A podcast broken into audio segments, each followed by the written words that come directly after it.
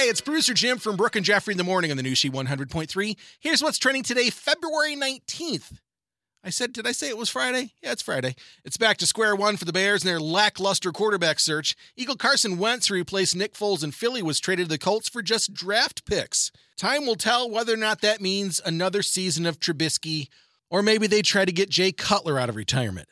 Every week we hear about a new reboot. Now ABC and Sony Pictures are putting a new spin on the dating game. The celebrity dating game with hosts new girl Zooey Deschanel and crooner Michael Bolton yeah, that Michael Bolton features a celebrity contestant with three suitors who will use clues to guess the star's identity, then probably ending up in a Denny's having a grand slam together.